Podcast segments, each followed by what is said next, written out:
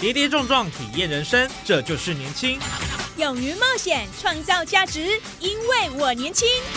满腔热血，改变世界，年轻我最样。不一样的我们，在不一样的路上，找寻属于自己的天空。年轻新势力二点零全新出击，正声广播公司台中广播电台制作，林燕宇主持。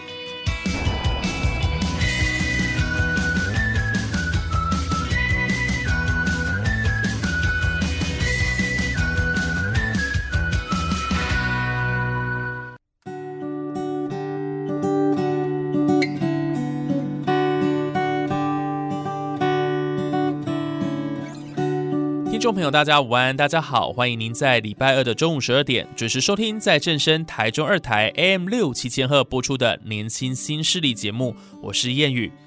全球高龄化浪潮来袭，人口结构改变，高龄者比率增加。无论您正处在人生当中的哪个阶段，都必须提早思考规划自己的老年生活。而为了了解大众对于未来老年生活的看法哦。工研院近期做了一个银发生活的问卷调查，那收到大约是四百个的宝贵意见。受访者普遍表达，老年最担心遇到的问题有疾病缠身、无自理能力、无人陪伴，而这些都是迈入老年之后最让人觉得迫切需要面对的问题。不过有趣的是，从这次的调查当中，超过五成的受访者认为银发科技可以帮助自己安享晚年。可以看出，近年来人们对于科技产品的普及应用已经成为日常。而在所有的使用情境当中，远距医疗是最受大家期待，以及智慧穿戴型装置更能快速掌握健康资讯。而今天我们在节目上为大家介绍的是成立于二零一三年的马博科技。由现任执行长顾伟阳和技术长黄志刚共同创办，他们研发了一款适合长者使用的电视视讯装置，引发长辈们只要按下遥控器，就能在熟悉的电视上与亲爱的家人沟通联系，享受科技带来的乐趣，特色鲜明，一上线就大获好评。现在就让我们一起来收听《年轻新势力之橘色商机正夯电视视讯买通》。让爱与陪伴零距离。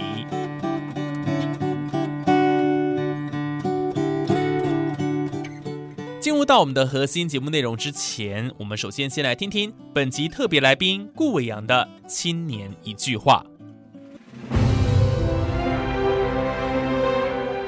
这是台湾新典范好青年说出最真实的一段内心话。呃，听众朋友，大家好，我是马博科技股份有限公司的执行长郭阳。马博科技就是妈宝科技的意思。我们希望透过科技，让全天下的妈妈可以透过科技看到自己的宝贝，所以是妈宝科技、马博科技，也是我们创业的初衷。那我们公司设计各式各样的银发服务，希望可以拉近子女和长辈之间的距离。很开心有机会来和大家分享我们的创业故事。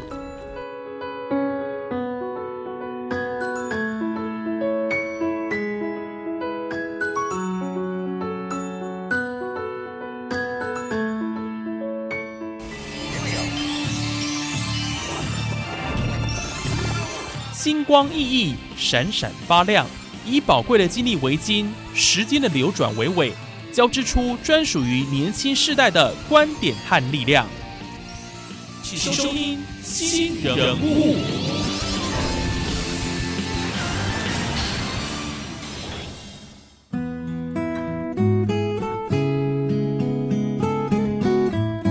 谈到马博科技这个名字的由来，其实是来自妈宝的谐音。作为国内银发照护科技的新创领航者，因为有着共同对亲人的思念，让顾伟阳、黄志刚两位研究所同学毕业后选择一起创业。草创初期，他们克难的从台大一间废弃教室开始，先是着手研发马博任意门电视视讯技术，接着推出马博秘书和直播互动节目，现在则进化成马博 TV 电视电话。不断的尝试和创新，只为提供长辈最好的服务。而谈到设计这项产品的初衷，黄志刚他这么说：，就是会做这个产品，其实就是跟自己的呃的一些经历是有关系。因为我的阿公阿妈其实是住屏东，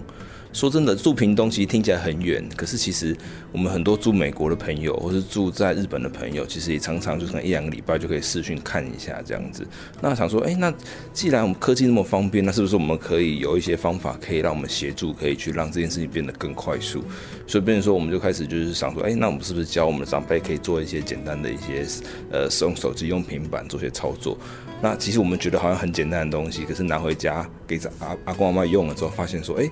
当下都很开心，好像很很简单嘛。那就哎，回去之后过一个月，发现哎，怎么私信又打不通了？结果发现说，下个月半年后再回去，发现哦，其实只是简单的，就是忘记充电，然后忘记忘记怎么开机，这样子一些很简单的行为。那我们想说，哎，其实我们让这个最想最简单的、最想做到的事情，我们是不是可以有一个更更好、更快速的方式可以达成？所以我们就开始了我们开工这个公司做这个产品来解决这件事情的一个一个动机啦。郭伟阳大学时曾在长庚养生文化村担任三 C 志工长达五年，跟长辈聊天经验非常的丰富，而他也因此在这过程中意识到一件事，那就是长辈其实很需要陪伴。回忆起与自己阿妈的相处，他的内心充满了感慨。主要是那时候没有在家里附近念书啦，大概现在想想几年了，八年还是十年，我已经忘了，应该可能有十年前的。那时候就觉得，呃，阿妈一个人在家无聊，因为我阿妈不太会社交，她就是喜欢一个人在家，比较内向，那就很喜欢见到我们。可是因为那时候我没有在家里附近念书啦，回家一趟其实有一段距离，不可能就是每天回家嘛，一定是可能周末或是两周，甚至有时候一个月。那我就想说，想要多见到他。那我阿妈也这样跟我讲，可是我就教他使用智慧型手机，发现。对我们来说非常简单的按一下视讯，对他们来说其实非常困难。我那时候教到后来，其实我阿妈是非常的沮丧，所以那时候我们就在思考说，有没有可能除了手机以外，有没有什么其他方式可以让我阿妈比较容易看到我？那当然那个时候很可惜啦，就是阿妈还没学会，就是已经过世了。不过这件事在我心里就觉得说，如果有机会。也许可以透过电视，因为我阿妈那时候只会看明视跟三立这样，就两台转，然后就声音开着，回家就看到她在看电视，就这样子。那后来更明确让我感受到这件事是那时候我们去当山西的志工，因为我家是在龟山嘛，我们去那个长养生村，那那时候就教长辈怎么使用山西产品，我就发现我们觉得很简单的划一下点一下，忘了说教这个应该很快，就发现哇，对长辈来说其实他们非常困难，然后有些长辈是。会有点害怕对那种山西新的东西，问我说这个平板会不会电人？我说怎么可能？可是因为他以前都没有使用过，那我也观察到说这些山西产品对长辈来说，他们有一些是生理上的限制，可能呃年纪比较大了，就是呃手会比较干，在滑的过程或眼睛没有那么呃明亮，在看那些 icon 的部分，所以那时候我就在想说。诶，也许电视像我阿妈那样是最简单的方式。我就发现，在交易厅他们会为了抢电视吵架，有人要看明视，有人要看日本台。可是，在学山西的时候，却是脸上很多挫折啦。所以那时候我就在想说，呃，这东西也许可以真的做做看的。所以后来就因缘机会，就选了这个题目当创业的项目，这样子。他们观察到，长辈们并非对科技一窍不通，只是手机、电脑等新科技操作相对复杂。而英法族最熟悉的电视与遥控器，每天都在使用，要上手可就轻松多了。如果能够随时跟儿孙聊天，对他们而言何止是幸福可以形容。然而，创业并不如想象中那么简单，也没有速成的捷径。顶着台大硕士的高学历，他们真能符合家人或社会所期待的那个样子吗？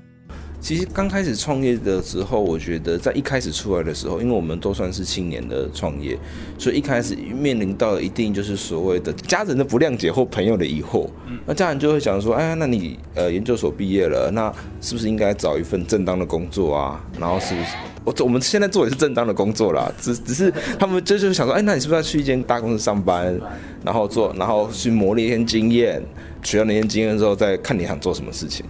那朋友就会说啊疯了，干嘛不去？你去做那东西，那有是有多少钱？干嘛干嘛？就是会很多一些现实面的考量这样子。我认为这种的所谓的同才或家人出奇的一种压力，是一个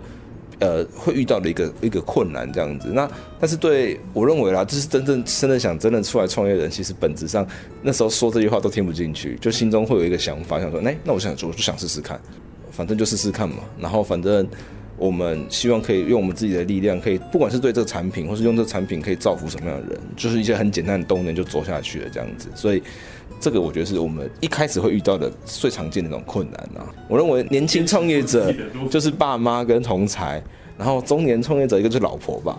老婆老婆跟小孩，那爸爸我的零用钱都没了，你都拿去拿去做你的做你的事情的这样子。对，我觉得这一定会。但是我认为，其实本质上真的出来出来开公司，基本上都是疯狂的人。对，那疯狂人就会有想他自己想做的一些事情。对，那只能就是用努力来让做的事情更具体，让大家看得懂。家人朋友有有有，当然支持吗？其实跟志刚也是蛮像的，因为我们都是毕业前，我是毕业前就找好工作了啦。那时候就有先预聘，就是有找了几间呃 IC 厂嘛，对，那科技厂。那所以那时候出来创业，我们还是觉得你是不是头脑有问题或怎么了？就是为什么不先去呃。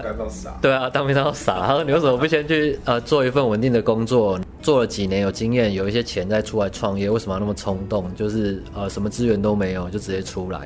可是我当初的想法跟志刚还蛮像的，我们就是有讨论过，觉得说呃其实我也就是趁年轻，我觉得是一个最好的机会，我没什么好失去的。我们创业几年真的失败了，那就回去上班了，对啊，对啊。如果我们很认真，这中间有学习到很多东西，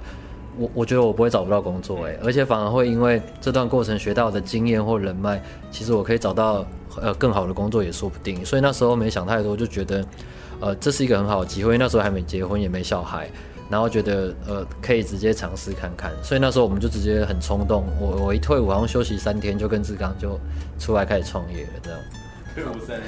对啊，然后就到现在，就七年多，很恐恐怖，很恐怖，很恐怖。自嘲创业者需要 crazy 疯狂的性格。黄志刚刚开始也像许多创业者一样，抱持天真乐观的想法。现在回头来看，曾经做过的事还真的很荒谬。不过这些后来都成为他创业历程中不可或缺的事物。不管正负，所有累积的经验值都是宝贵的养分。因为创业最大的价值就是可以亲手定义自己的人生。如果夜深人静思考，你会觉得说，哦，对啊，非常的疯狂这样子。对，就是像我们一开始所做的产品，就是一个机上盒，一个硬体。那这个硬体是一个电视盒，因为我们以前是机械系或电子系相关的这种背景，那想到哎，就是电路板兜一兜，那或者是那种塑胶壳去 CNC 车一车，啊，就是一个产品啊。实验室我们做的一些动作是这样，可是真的到外面发现说，哦，其实外面的作为一个真正的产品不是长这样子，你需要一个订购量，你要品质的稳定，你要怎么去这个东西出去之后，你要怎么去维护，那有问题的时候怎么样去做一个维修客服，其实它是一个方方面面的一个。东西，嗯那一开始一定就是天真嘛，说啊没什么了不起，一定可以解决。所以我们早期还有估了一个呃两个月到三个月的产品研发，然后什么半年要怎么产品销售，就是一个很天真的一个计划这样子。对，现在看起来会觉得很荒谬，就是一般大公司可能都要一两年的事情，你自己心中就想，哎，三个月半年应该就可以完成。可是我觉得也是因为这种的荒谬，所以让这件事情别人觉得比较比较难做的事情，那我们想办法用。用力去做，然后，然后大家可能也觉得这样做是个方向正确，所以外面有很多的资源支持都会进来，那就是疯狂吧？对啊，就是我有听过一句话：当你疯狂相信一件事情的时候，外面的所有人都会来帮助你。对，大概是这样子一个想法，这样子。听到伙伴这么一说，在旁的顾伟阳也心有所感。他回忆起公司创业初期现金流是最严峻的问题。事实上，新创生态就像冰山一样。浮出海面的成功者亮丽夺目，但是沉在海面下的一大群 loser 才是真实多数。马博科技也曾面临资金营运的风险，虽然这些都已经成为历史，执行长现在想起来还是胆战心惊，还打趣的说：“还好当时看不太懂财报。”我我我觉得我们创业十一月一号，哎过了嘛，就已经七年多了。那现在回头看，当然会觉得非常神奇啦。这段过程，如果要我讲，我其实可以讲一个小时，讲很多。但是我觉得我讲大一点好，就其实挫折真的很很多。最严重的就是现金流的部分，因为我们毕竟是也是第一次创业嘛，那对这个比较不会掌控，所以有一次真的钱真的快没有了。我看户头可能剩，好像我记得是剩三个月吧。可是你在公司上当然不能跟大家讲，因为如果讲出来会影响到士气。对那而且其实身上也有一些投资跟合作在谈，所以我还是觉得希望可以稳定。所以我都只有自己默默知道，然后顶多跟志刚讲，但是基本上跟伙伴们、其他员工是不会跟他们讲这件事情。那后来怎么度过呢？其实我觉得我们就是一个极度努力吧。我觉得我们这是很极度努力，然后就非常多的运气出现。我们其实一直到去年，我们还是上班是一到六，我们自己啊，我们几个核心成员是一到六上班。那一般同仁当然都一到五。那我觉得这样的极度努力，后来才有很多的运气。那究竟是怎么克服的？我觉得比较是一种信念的感觉。我自己有看一本书在讲，然后我我觉得这个很适合我们创业的过程，遇到挫折的时候。第一个就是说，他觉得你要看路不看墙，是一个在呃教执行长怎样做一个好执行长的建议。然后我就看了一下，然后就学在心里。第一个就是说看路不看墙，就像赛车手在开车的时候，如果你一直很担心撞到墙，那你速度就快不起来，而且很容易出车祸。我也觉得创业是这样，就是你要一直继续往前冲，把那个目标做好，不要想太多。当然困难很多，可是如果你一想到一直看着困难，你可能整个速度会变慢，或者是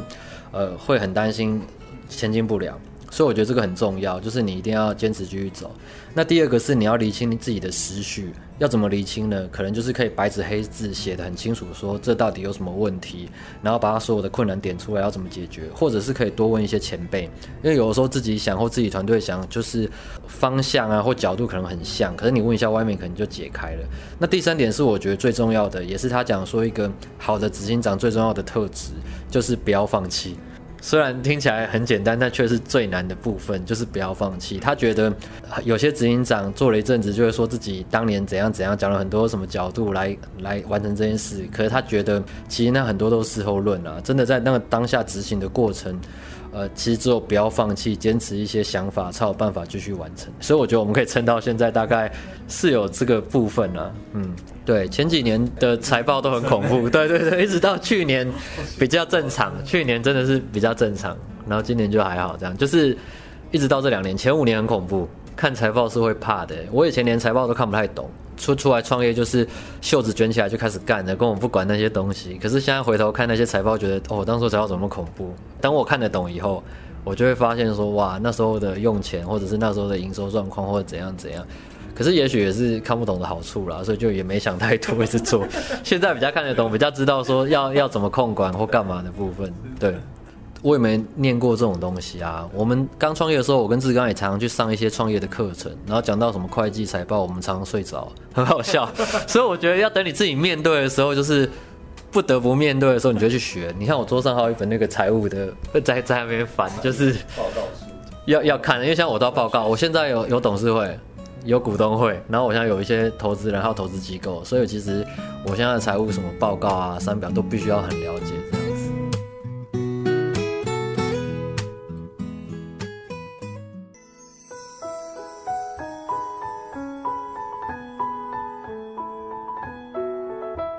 在高龄社会的台湾，居家科技互动平台扮演的是满足长辈心理需求的角色，这也是他们为什么能开发这么到位又有意义的产品与服务的主因。从直播节目互动上的过程就能够看得见端倪。你有比较喜欢看这个跳舞节目吗？全部都喜欢看，那是因为因为跳舞可以怎样？身体比较软和一点，然后全身运动。咱第一动作安尼，两只手举起来，好安尼啊，十指紧扣安尼，一、二、三、四，爱扣进去，五、六、七、八，二、二、三、四、五、六、七、八，啊，过来，过来大姐，手啊，你敢知影有虎口？这是虎口，你敢知影有啥物？这叫这叫虎口？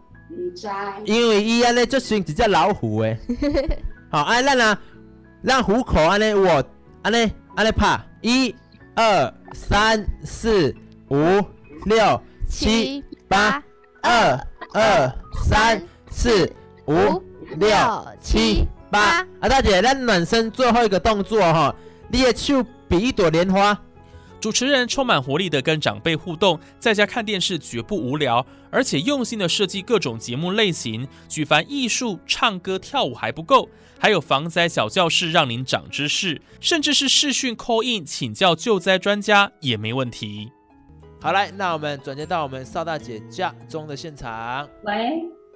，Hello，大姐，啊，水灾要怎么躲避？啊啊啊，那是那是讲大姐，你敢会使先坐落？好，哎，你好，哎，这是我今哎你好日请来黄诶黄大哥啦哎，。你好，你好，你好，哎，哎黄大哥你好，你好，你好你好哎，阿姨好，阿姨好，阿姨头讲什么问题？讲水灾要怎么躲避？水灾哦，水灾哦，除了防范之外，哦，最好的躲避方式就是，哦，那知影讲咱这个区域会定不是咧做水灾，哦，咱前两天落来去亲戚遐大，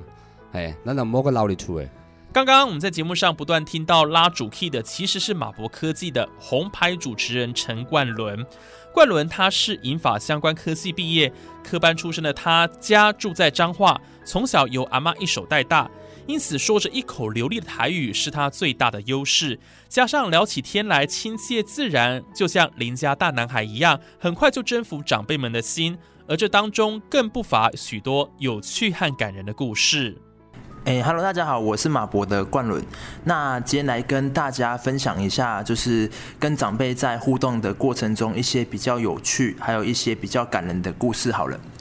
就还记得我有一次就有视讯一个大概九十几岁的阿嬷，然后她是住在在大甲那边。那就是在视讯过的过程中，有一次我发现到说，哎，那阿嬷怎么最近的心情好像没有很好？那我就问她说，哎，阿嬷，啊你最近的心情那也感觉感觉无讲真好？那阿妈就跟我说，就因为最近她的大儿子过世了，那她非常的的难过。那我想了想，嗯，好像也真的，就是阿妈这样子等于是白白发人送送黑发人。那阵子啊，在跟阿妈做视讯的时候，有发现到说，她常常都会吃不下饭。那有时候讲到提到他大儿子的时候，他就会会有点哽咽。那刚好那时候我们有推出我们的新形态直播互动节目，那就有邀请阿妈说：“哎、阿妈，阿伯你刚要上这部剧，甲咱甲咱这位唱歌，看心情敢会较好不？”那阿妈就有上节目上来跟我们一起，就是唱唱歌啊，然后聊一下她最近的的一些的心情。那阿妈刚好有在节目中有分享到她刚好就儿子的这一段。那那个时候就有有蛮多的观众朋友都有在上面给阿妈一些鼓励，那甚至有一些观众还讲笑话给阿妈听，就希望说阿妈可以赶快走出她这个就是伤心的情绪这样子。那就是经过大家的努力，阿妈也慢慢的就是走出她原本就是恢复到她原本开心的生活这样。这是一个比较感人的故事，嗯。那我那时候有服务一个在云岭的长辈，那那个长辈他主要是使用我们的我们的电电视电话。还有我们的电视相簿，那有时候有一次我就我就问那个阿北说，哎、哎、阿北，阿丽娜怎么会喜欢我们的就是电视电话跟电视相簿？那那阿北就跟我说，哎、他的子女每天都会传孙子的照片，然后到电视给他看。阿伯就开玩笑跟我说，主问孙我主伊督出席，盖我盖修诺时阵，我都有参与到。虽然讲，哎、我无盖这回多，但是我每天都会看到他的照片，从他哎刚出生啊，然后到现在开始学学会走路了。那我就问阿伯说，安尼你逐工啊上期待啥物？阿伯讲，哎、我逐工上期待讲我下班等于厝诶，因为他下班回家之后，他儿子就会就是跟孙子打视讯给给那个阿伯。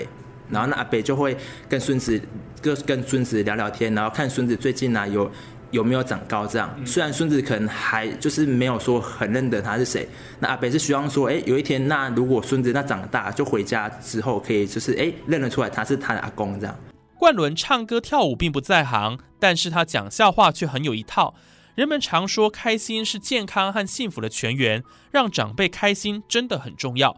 而他也在每天的工作中获得满满的成就感和价值。我觉得最大成就感是我带给长辈的东西，可以让他们的生活中多一分快乐，然后跟有人关心他们的感觉，然后甚至是像我觉得比较大的是，这个长辈他看了我们节目，或是喜欢我们服务，他会再分享给其他的长辈。嗯，就等于说，哎，他是喜欢我们给他的东西，跟我们喜欢我们给他的感觉，然后让更多人来体验我们带给他们的服务，这样。而针对马博科技未来的发展和走向，执行长顾伟阳提出未来三种可行的规划。技术长黄志刚也不吝分享自身的观察和理念。创业至今七年，他们没有停下脚步的一天，反而持续精进服务内容，思考各种可能性，结合科技专长，也积极寻找合作对象。我们现在发展方向大概有三个方向。第一个是那个秘书服务的部分，我们以前有做过一个就聊天的服务，后来我先收起来的原因是因为我们的客服中心如果要遇到要规模化的问题，压力会比较大，就是要养一个客服中心。所以，但这个服务是广受好评的哦，很多人很喜欢，粘着度长辈粘着度也很高。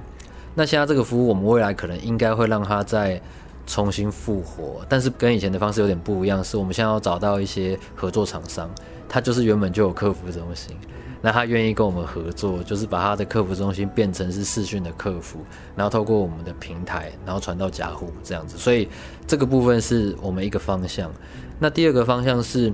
我们其实之后有在思考，不要每次直播都是从马博出来，那这样内容有限，我们压力也很大。那之前要跟人家谈合作的时候，大家也觉得说每次要开直播就跑到马博的摄影棚，这样压力也很大。所以我们在想说要把这个直播变成一个真正的平台，就是可以设计在手机上有一个 APP，然后让想开节目的人就可以透过下载我们的那个 APP，然后把他自己录一些节目到我们的电视上，我们就真的转换成一个电视直播平台，我们就单纯做平台，然后来连接想要表演的人。或者是想要教学的老师，所以你可以想象像太极拳老师啊，或者跳舞老师，他可以透过下载我们的 APP，直接就录自己就上我电视上，我们就透过我们马博这个直播平台，这也是未来我们要做的一个方向。那第三个是我们现在既有用户的需求啦，我们觉得就是之后可以来延伸，就我们现在提供的服务是让一个子女可以跟长辈做互动嘛，关怀聊天。那除了聊天以外，接下来就是呃，他们就会想要知道长辈在家安不安全，会不会跌倒。所以我们的延伸很简单，我们接下来就是要跟一些呃智能的 IOT 做一些整合。那我们现在想要走的是比较是防跌的部分，就是跌倒的部分。对，就是因为长辈如果跌倒，这尤其是没住在一起的，你就会很担心。你除了跟他聊天以外，你你你都会担心他身体好不好啊，会不会跌倒？那所以我们之后可能会想要朝这个方向做一些就是防跌的设计。然后加到我们的服务里面，我们自己有去研究一些技术了，我们不会完全自己研发，因为现在其实很多技术都有，只是要怎么把它整合成比较好去推的一个情境，然后还有技术上的包装。我们目前我看了几个技术的部分，对，然后我们比较想采用的是一个无接触的。其实现在市面上比较常在做的防碟是那种挂在身上的，或者是。手环都是一些就是要穿戴的，然后来做一些侦测。可是我觉得这个其实我觉得比较困难，不是说没机会，我觉得稍微困难一点，因为我我自己注意到很多长辈其实不会那么长时间戴那个东西啦，或者是不会想戴。所以我们想要找的技术是那种无接触，就是它可以直接用侦测的方式，对。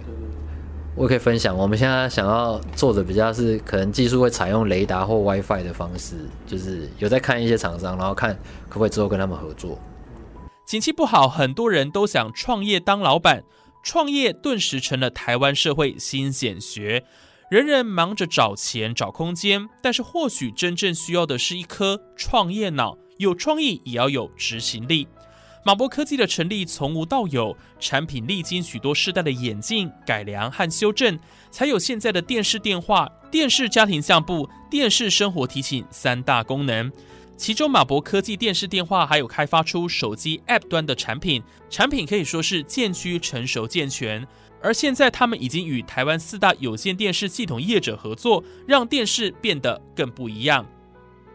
展望未来，执行长顾伟阳和技术长黄志刚两位七年级生将继续带领他们年轻且充满热情与活力的团队，为长辈们提供更全面的陪伴与照护，也为高龄社会的台湾尽一份心力。